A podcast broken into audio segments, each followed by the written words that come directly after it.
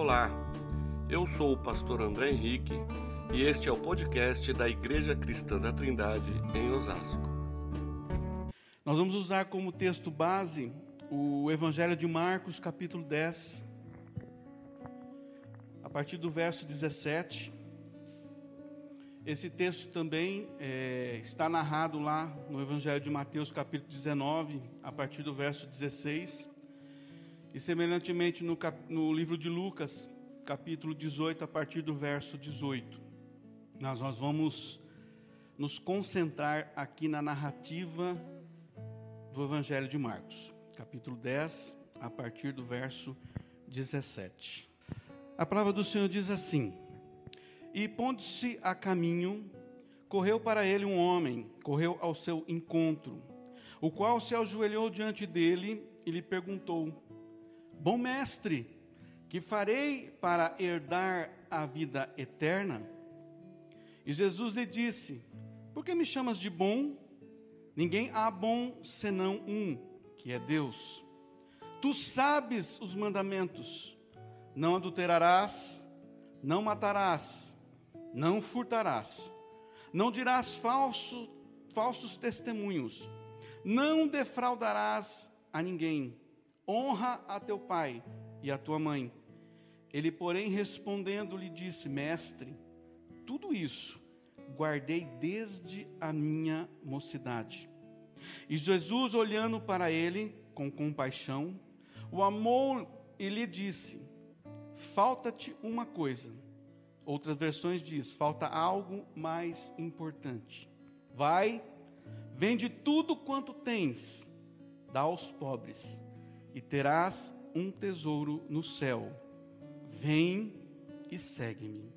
Mas ele, contrariado com essa palavra, ficou abatido, retirou-se triste, porque possuía muitas propriedades, muitas riquezas. Amém?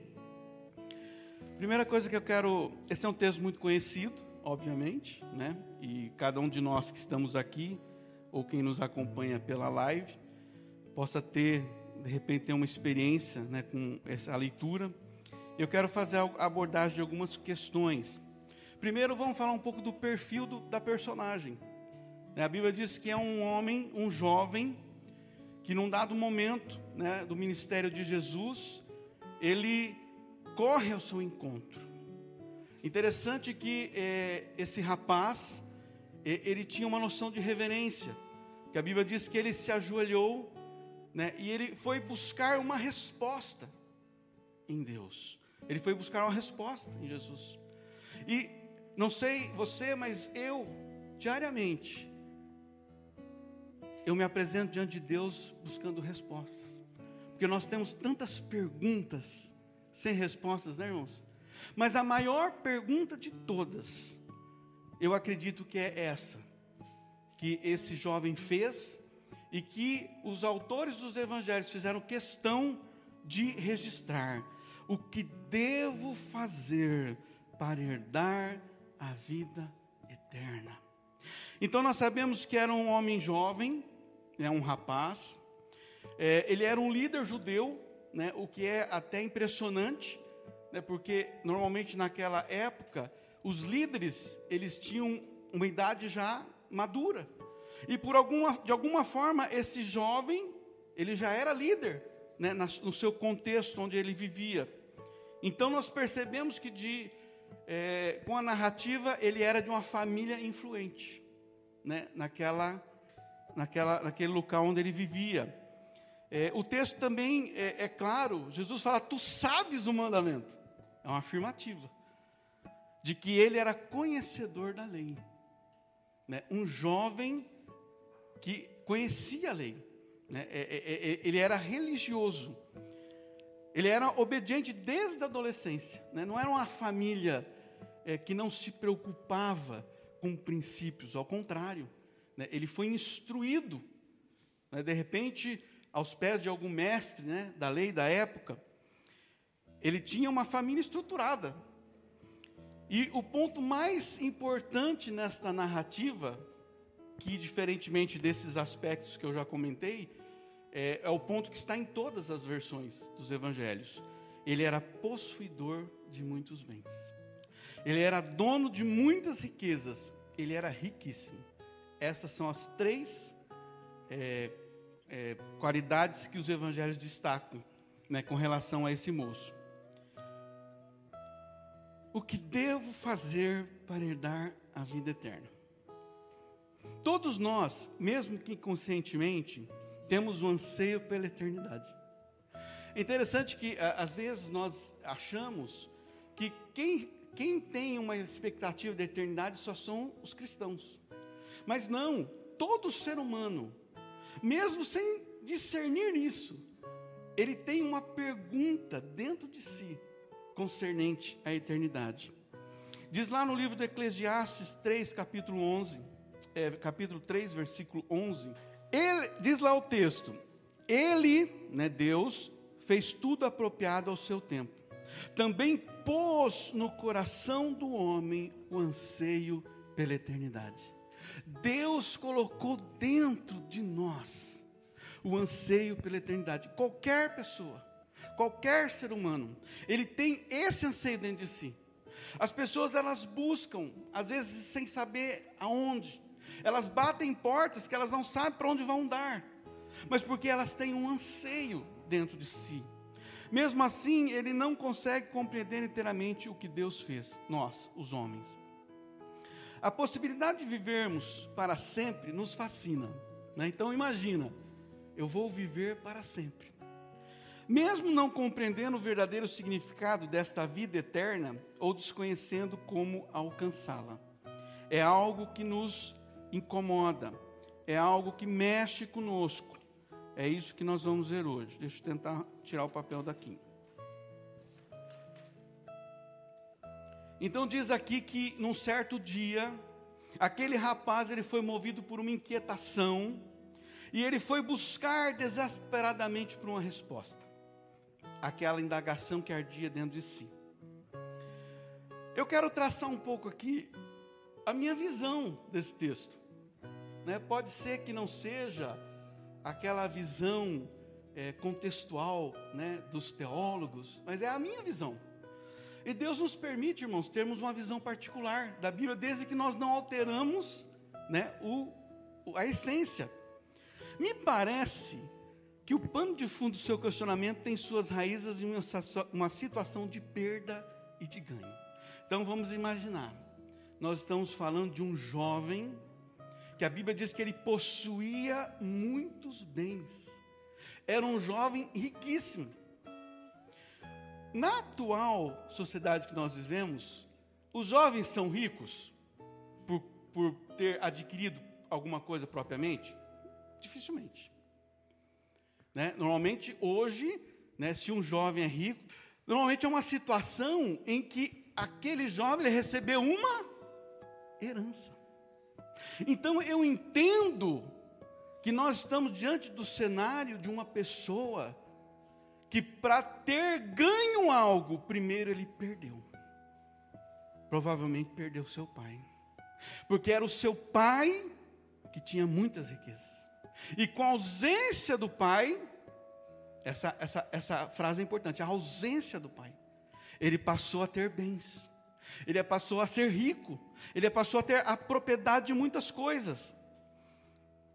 Naquela época, dificilmente, para não dizer impossível, é, um jovem teria condições de ser possuidor de bens, oriundo do seu trabalho, muitas riquezas.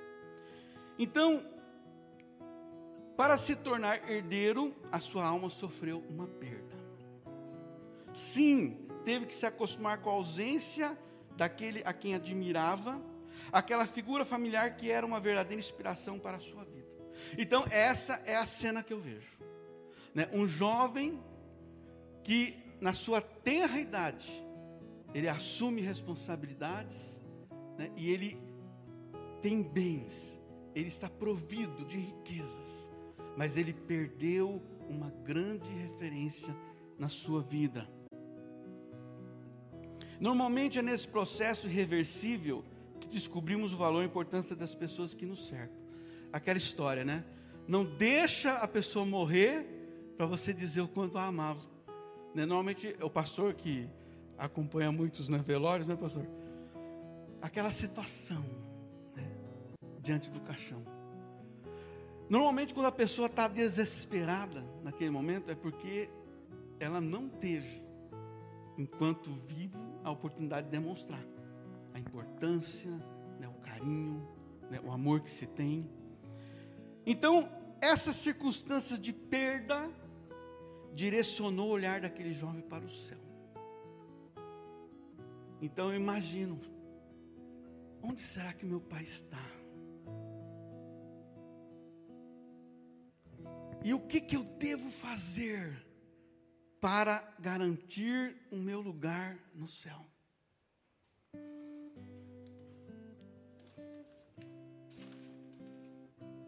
Normalmente a morte nos faz refletir sobre a vida, né? É o fim de todos nós. Mas enquanto nosso fim não chega, o que nós temos feito para quando nós atravessarmos essa dimensão, com o que nós vamos nos deparar? Né? Alguém aqui já morreu? E passou para o outro lado? Não. Mas o que nos espera? Vai depender dessa resposta. O que devo fazer para herdar a vida eterna? Aquele jovem tinha herdado riquezas. Ele ganhou por conta de uma perda que ele havia sofrido. A questão central desse texto é: o que devo fazer para herdar a vida eterna? Hoje somos confrontados por essa palavra e precisamos obter uma resposta que pode mudar o rumo das nossas vidas. Então a questão é: eu preciso fazer algo para herdar uma, alguma coisa. Essa coisa é a vida eterna. Agora, o que é a vida eterna? Que é o nosso alvo, que é aquilo que eu preciso herdar. É algo que foi inerente à natureza humana visto que Deus nos criou à sua imagem, conforme a sua semelhança. Lá em Gênesis 1, 27, nós vemos: Deus criou o homem à sua imagem, a imagem de Deus o criou, homem e mulher os criou. A eternidade faz parte da nossa essência. Por isso que as pessoas olham para dentro de si e elas encontram um vazio porque a eternidade não está lá. Era algo que nós deveríamos ter pela nossa natureza. Mas porque nós caímos, né, em relação ao pecado original de Adão, isso foi tirado de nós. A eternidade já faz parte da nossa essência, já fez. Sabemos que havia uma condição para a manutenção desse estado de longevidade infinita. Então vamos voltar lá para o jardim do Éden. O homem, ele tinha direito a comer todos os, os frutos das árvores que estavam no jardim. E no meio do jardim, tinham quantas árvores? Two árvores. Né, Giovanni? Duas árvores. A árvore do conhecimento do bem e do mal e a árvore da vida. A árvore da vida era que permitia ao homem a manutenção da sua eternidade. Ou seja, todo dia o homem se alimentava da vida eterna. Está lá em Gênesis 2, 9. Imagine Adão. Eu gosto de imaginar na Bíblia olhando-se no espelho do riacho. Então Adão vai lá, olha no riacho e ele vê refletido, né, o seu rosto. É preocupado com o cabelo, né? Sempre bonitão, sem ruga, sem marcas. Adão, todo dia, olhando no riacho. E olha,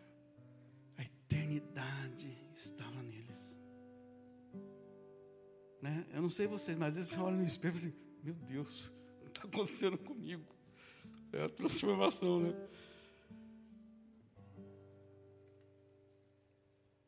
era um verdadeiro sonho de consumo, sem rugas, sem marcas de expressão, sem precisar pintar o cabelo, gente.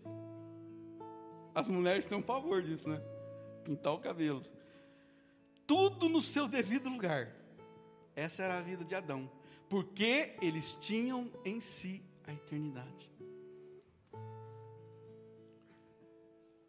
Disse o Senhor Deus em Gênesis 3:22: Agora o homem se tornou um de nós, como um de nós, conhecendo o bem e o mal. Aquele episódio que ele comeu do fruto que não devia. Não se deve, pois, permitir que ele tome também do fruto da árvore da vida e coma e viva para sempre. Então, naquele momento, nós sabemos que Deus colocou um anjo, né, fechou o acesso à árvore da vida. Por isso que a partir daquele dia, Adão começou a morrer. E entendo eu, né, que ele comeu tanto tempo fruto da árvore da vida, abasteceu tantas baterias, né, que levou um tempo para aquele negócio, né? Depois de 930 anos, cessou a vida de Adão. E aí ele entendeu que aquilo que Deus falara, certamente morrerás, era exatamente a perda da vida eterna. Nós, amados, como seres humanos, vivemos essa condição Alguém que foi criado para viver eternamente e perdeu a sua eternidade.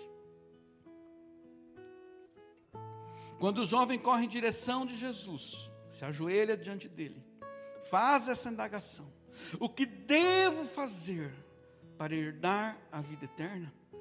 Fica evidente que ele conhecia o que? A lei. Ele conhecia a narrativa de Gênesis. Ele sabia que em um dado momento da história da humanidade, né, o homem perdeu o acesso àquele lugar onde ficava a árvore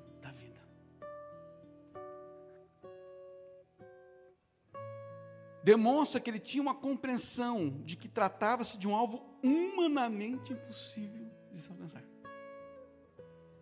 Ninguém, amados, consegue herdar a vida eterna por si só. Não adianta se esforçar.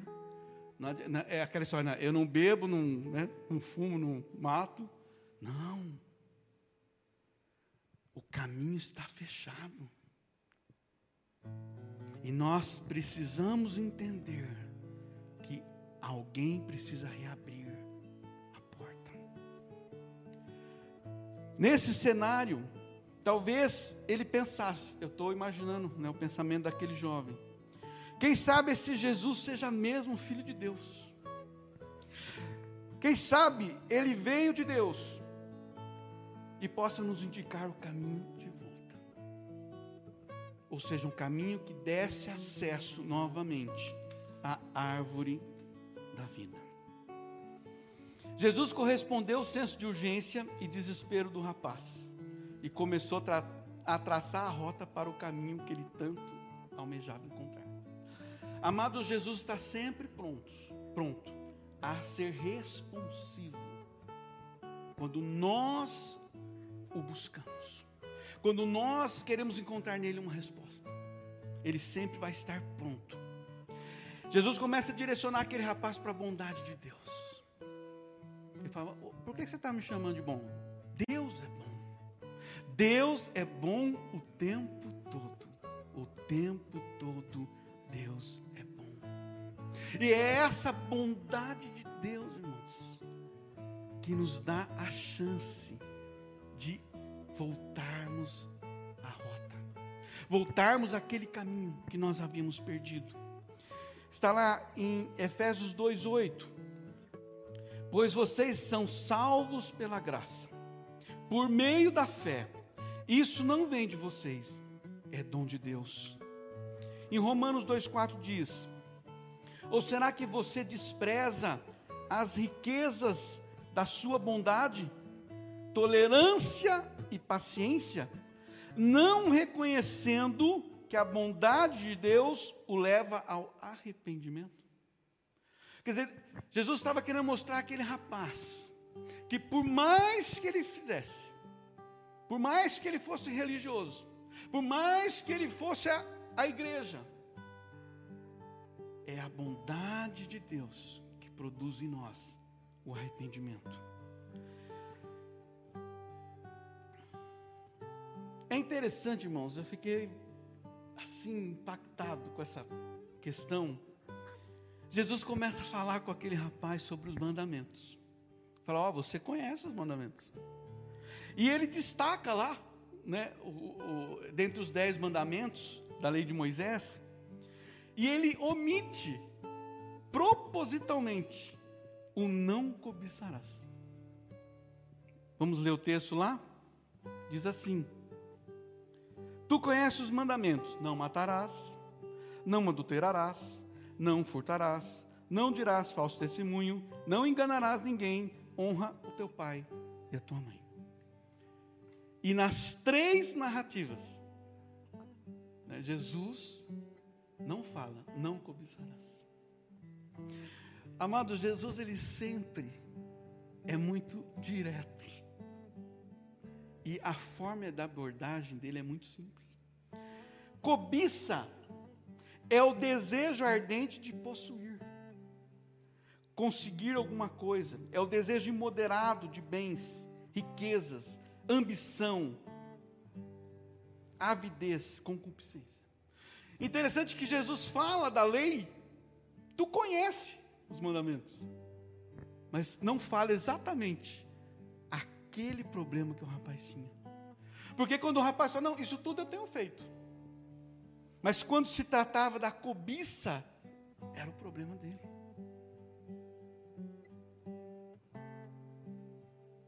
E qual será que é a nossa deficiência às vezes?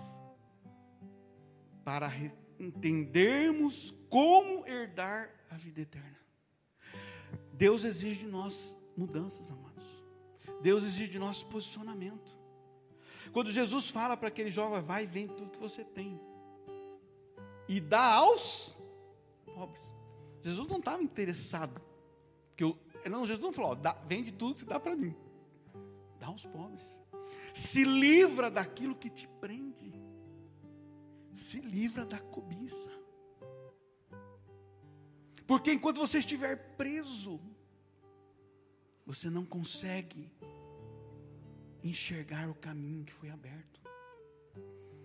Nós precisamos hoje fazermos uma alta o que nos prende? Às vezes é o filho que não honra o pai e a mãe. Às vezes né, é o marido que tem um pensamento adulto. Tudo isso nos prende. Eu preciso me desvencilhar daquilo que me prenda.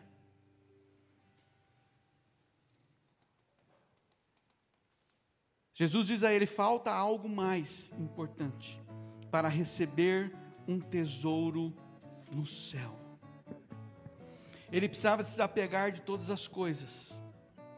As suas riquezas, a ilusória segurança que julgava ter em todos os seus bens, a fim de depender exclusivamente de Deus e ter uma experiência com a bondade do Pai. Sim, era uma questão de recuperar a paternidade. Amados, como herdar a vida eterna? Está falando de herança. Quem tem a vida eterna? Não é Deus? Eu só posso ser herdeiro se Deus for o meu Pai. Aqui é uma questão de filiação. O herdeiro natural, o herdeiro legal da família é o filho. O Giovanni, né, a Júlia e a Gabi são os herdeiros do pastor André. Então a questão aqui que Jesus quer mostrar àquele jovem, olha, eu sou o seu pai. Existe um pai que te ama. Amados, aquela geração em que Jesus se manifestou, eles não conseguiam ver Deus como pai. Deus era a, o juiz, aquele que penaliza o que descumpre a lei. Jesus veio para mostrar Deus, o nosso Pai. O Pai que nos ama, o Pai que quer nos mostrar o caminho, o Pai que quer nos fazer herdar a vida eterna. A única coisa que aquele jovem precisou para ser um herdeiro natural foi preencher os requisitos de ser filho legítimo. João 1,12 diz assim: Contudo, aos que o receberam, receberam Jesus, aos que creram em seu nome, no nome de Jesus, ele deu a eles o direito de se tornarem filhos de Deus. Amados, hoje participarmos da ceia é um ato legal, porque nós tivemos o direito de assentarmos à mesa como filhos. E todo filho é herdeiro. É, é terrível como as pessoas, até mesmo na igreja, elas não conseguem ter uma visão de Deus como o Pai, aquele que está pronto a nos abraçar, mesmo diante das nossas imperfeições, porque amados, as nossas obras de justiça não nos levam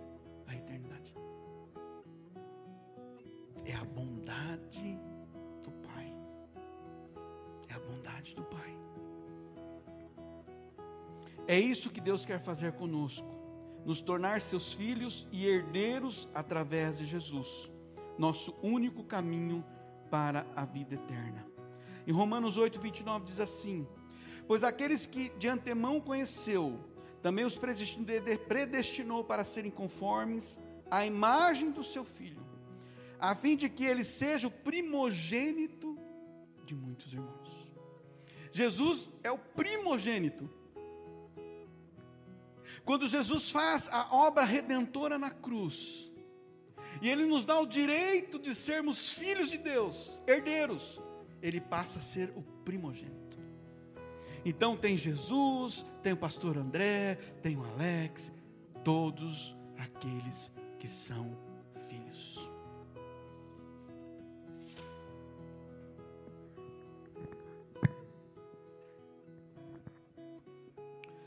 Como aquele rapaz, não somos capazes de agradar a Deus e satisfazer a sua justiça por nós mesmos. Não há nada que eu faça, não há nada que eu diga, que possa me justificar diante de Deus. Só o sacrifício de Jesus, só o sangue derramado é capaz de me purificar, é capaz de me fazer entrar novamente na família de Deus e me tornar um herdeiro. O que devo fazer para herdar a vida eterna? Eu preciso permitir em Jesus eu volte a ser filho de Deus.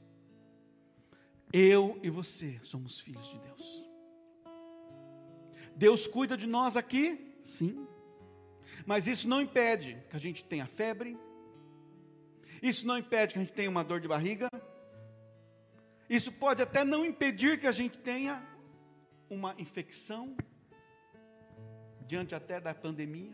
Quantos irmãos nossos sofreram com a Covid, já se recuperaram, né? alguns já partiram. Deus, o Pai, deixou de amá-los? Diga não. Porque o amor de Deus, ele está além de tudo isso. E o amor de Deus, amados, o que o Pai quer, o Pai que ama o seu filho, o que, que ele quer? Que o seu filho esteja bem longe dele? Não. Quer que o filho esteja perto. O que Deus mais quer, irmãos, é que nós estejamos lá, perto. Num lugar em que não há choro, não há dor. Enquanto isso, eu preciso me preparar. Aqui diz assim: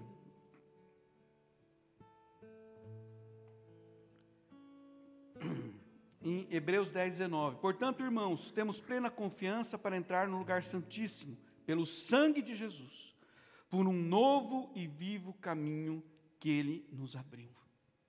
Jesus nos abriu o caminho, aquele caminho que nós perdemos, lá no acesso à árvore da vida.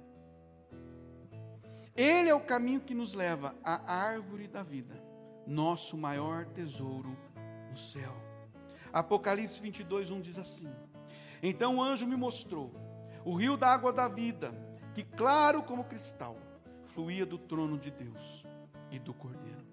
No meio da rua principal da cidade, de cada lado do rio estava a árvore que frutificava doze vezes por ano, uma por mês. As folhas da árvore, servem para a cura das nações aquela mesma árvore que garantia a Adão e Eva serem eternos, vai garantir a nossa eternidade, amados. Mas para eu entrar, para eu ter acesso, só para os herdeiros, só para os filhos. Eu costumava ouvir uma frase, né, que Deus não tem netos. Às vezes a pessoa é, é é crente de família, né? Que ele fala. Não, não meu, meu avô era crente. Meu pai é crente. Eu preciso ter uma experiência pessoal com Jesus. Chegando aos finalmente. Não temos como focar nas coisas celestiais, com a nossa alma e pensamento presos às coisas terrenas. Amados, nós vivemos numa sociedade que 99% das pessoas estão presas nas coisas da terra. Há algo errado em conquistar? Há algo errado em ser é, próspero? Não. Desde que isso não tome o lugar de Deus na minha vida.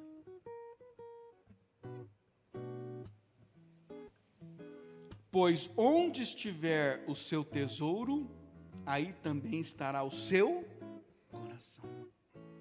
Infelizmente, amados, a Bíblia diz que Jesus teve compaixão daquele rapaz. Ele o amou. Sabe aquela pessoa que tem tudo para dar certo? Mas faltava uma coisa.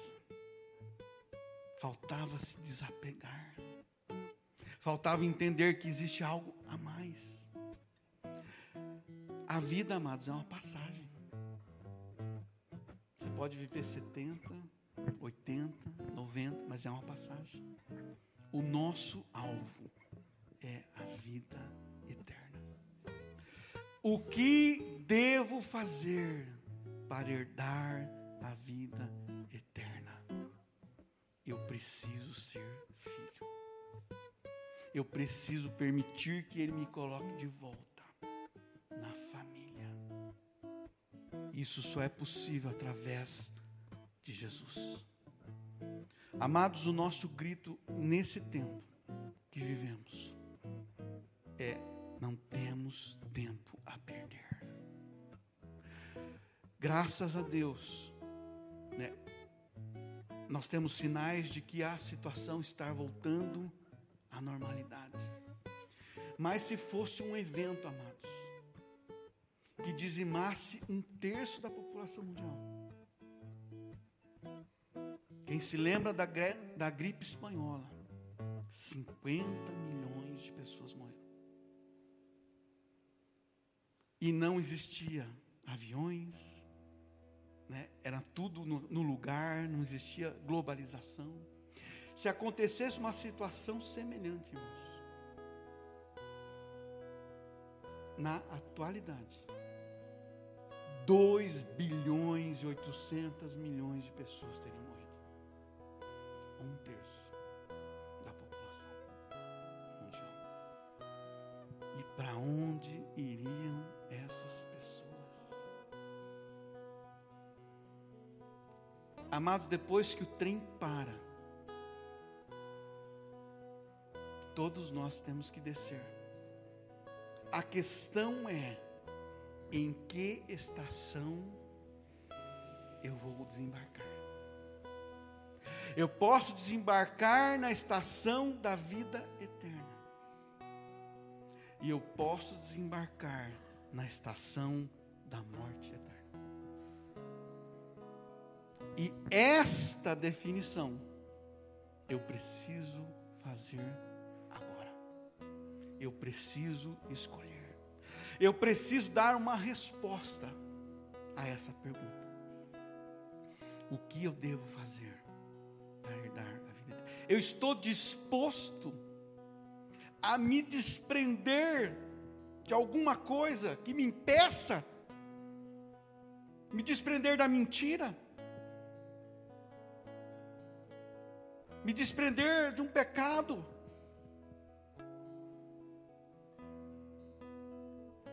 Eu preciso entender que a bondade de Deus ela me alcança que Jesus abriu a porta de um novo e vivo caminho.